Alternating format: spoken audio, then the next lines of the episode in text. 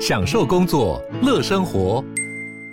就算不在办公室，也能从容应对线上会议。HP Dragonfly 透过专业的 HP Presence 设计，内建降噪及会议快速键，搭配清晰的 Bang & Olufsen 音效，增强音讯及视讯功能。HP Dragonfly 顶级商务笔电，采用 Windows 11专业版，让您在会议中享有最佳的视觉和听觉品质。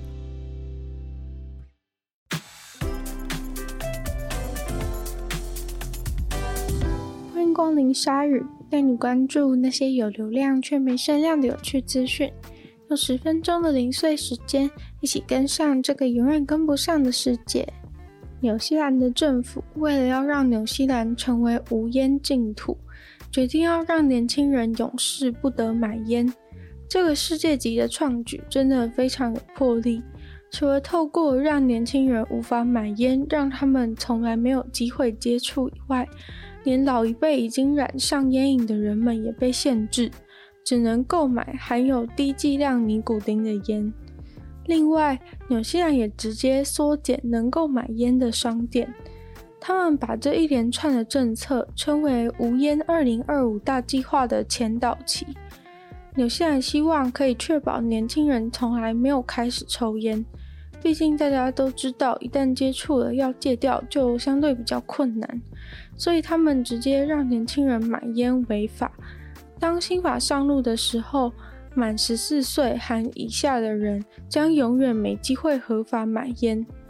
抽烟造成的肺癌是纽西兰的前四大死因之一。虽然抽烟人口有在下降，但他们希望用更快速、更有效率的做法。根据估算，这个政策将可以为国家省下五十亿美金的医疗花费。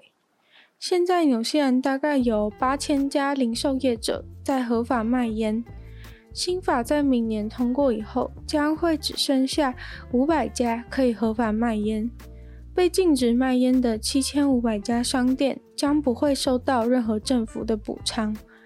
同时，政府也会加强查缉走私和民间违法贩卖。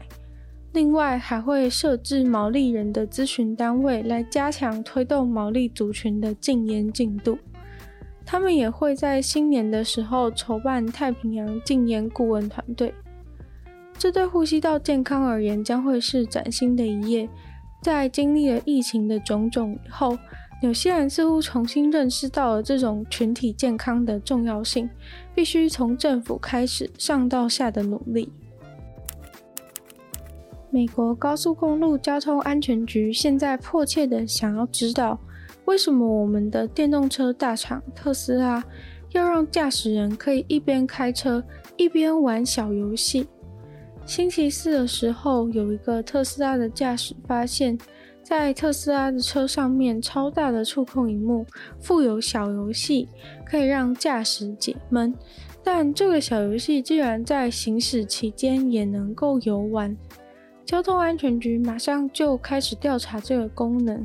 因为这感觉很危险，他们表示会马上跟特斯拉取得联系。美国有一个法律叫做《交通工具安全法》，条文的内容就是禁止厂商卖的交通工具含有会对安全造成非理性风险的设计，建议所有交通工具的制造商都要尽量避免任何会让驾驶人在驾驶途中可能分心的功能。所以，像是很多车子的触控荧幕，甚至会在行驶期间直接锁住，只能用手刹车旁边不用眼睛看也能够使用的硬体按钮。开车的时候，所有其他需要视觉主动的功能，在美国都必须要特别通过一个测试的方法，来评估这个功能的进行到底会不会干扰驾驶人开车的注意力。来决定这个功能是不是可以允许让驾驶人一边开车一边使用。根据交通安全局的规定，如果任务没有办法满足这个评估标准的话，就必须要设计成行进间禁止使用。之所以如此重视这件事情，是因为根据美国二零一九年的统计，有三千一百多起车祸死亡的状况，都是起因于不专心的驾驶人。之后交通安全局应该会更加盯紧特斯拉，看他们自动辅助驾驶系统与驾驶人的驾驶习惯。教宗方济各跟大家说，在七大原罪中，欲望并不是最糟的。作为天主教教会的领导人，他在从希腊回到意大利的路途中接受记者采访时，如此说道：“还有很多比发生婚外性行为这种事更不妥当的坏事。”针对教会人士婚外性行为风波的指控，教宗说：“这种肉体上的罪并不是最严重的。”更严重的是骄傲、仇恨这种心灵上的罪过。教宗被记者追着跑，就是因为他们巴黎一个大主教发生了婚外性行为的丑闻。目前，这位大主教已经因为被爆出丑闻，所以主动请辞，所以教宗才会针对此事向记者说明自己对欲望这个原罪的看法，以及对所有罪过的排名。虽然这位大主教并没有承认有跟女人发生亲密关系，但是毕竟如果是真的，这对一个大主教而言是非常严重的信誉损失。他们照理来说必须要一辈子禁欲，不能结婚。一般天主教教徒的话，当然也是不能容忍婚外性行为。主教他虽然不能结婚，但如果有与他人发生性行为的话，也算是婚外的性行为，因为天主教讲的婚外，并不一定指的是出轨，而是与非结婚关系的人发生关系，就算是婚外。目前外界看法是主教跟那位女子的关系有点暧昧，但没有证据说明真的有发生婚外性行为。而教宗方济各的说法是，他的确犯了错，但只是小错。的确是有跟秘书有一些抚摸、按摩的行为，教宗最后还是准了主教的请辞。他说，虽然他个人并不觉得这真的是那么严重的罪过，但是在这个舆论之下，也不可能再继续让他带领群众了。尤其是在天主教教会两个月前才被法国调查，狠狠地翻出了教会历年来。性侵二十万个小孩的证据，教会的名声真的是已经不能再更糟了。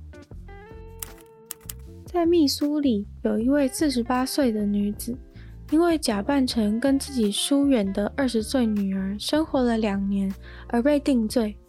过程中还用女儿的身份诈取了二十五万美金。作为认罪协商的一部分，他会在监狱度过不能缓刑的五年。还要还给他诈骗的大学一万七千块美金，针对他受害女儿的部分，也必须要给予损害赔偿。在二零一六年的时候，这个女人取得了她女儿的社会安全卡。她女儿当时才二十二岁，他用了女儿的身份，还拿到了驾照。隔年，他就使用了这些证件去一间大学注册。不但申请上了，还得到奖学金之类的经济支援。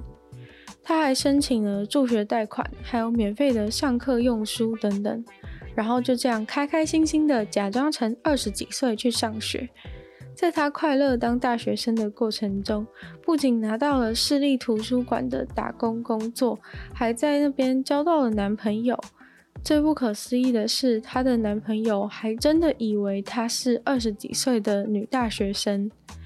负责的警察单位非常吃惊地说：“她身边所有认识她的人都信了，相信这个四十八岁的阿姨是二十二岁。”结果后来是因为阿坎萨斯州的警方来要求合作调查，说是那张身份证真正的主人挂失了证件，而警察正在到处搜索。结果最后被抓到，是因为找到了他工作的场所。在政府单位工作实在太危险了，只要跨区取得权限之后，一查就会发现。警察后来知道他住哪之后，就去附近埋伏他。后来就在路边拦下了这位女子。女子一开始矢口否认她是四十八岁的自己，但在警察拿出她真实身份证明以后，马上就承认了。这位女子虽然感觉只是假扮她女儿活了两年，但却完全摧毁了她女儿的信用。今天的鲨鱼就到这边结束了，喜欢鲨鱼的朋友记得帮鲨鱼分享出去。可以的话，在 Apple Podcast 帮我留星星，写一下你的评论。那对下雨新闻内容任何想法的话，都欢迎在任何有趣的地方留言。可以推荐在 YouTube 底下留言，比较容易看到，我都会在回复哦。那也可以去收听我的另外两个 Podcast，其中一个是女友的纯粹不理性批判。会分享一些有主题性内容、时间比较长的内容，可以陪伴大家度过失眠的夜晚。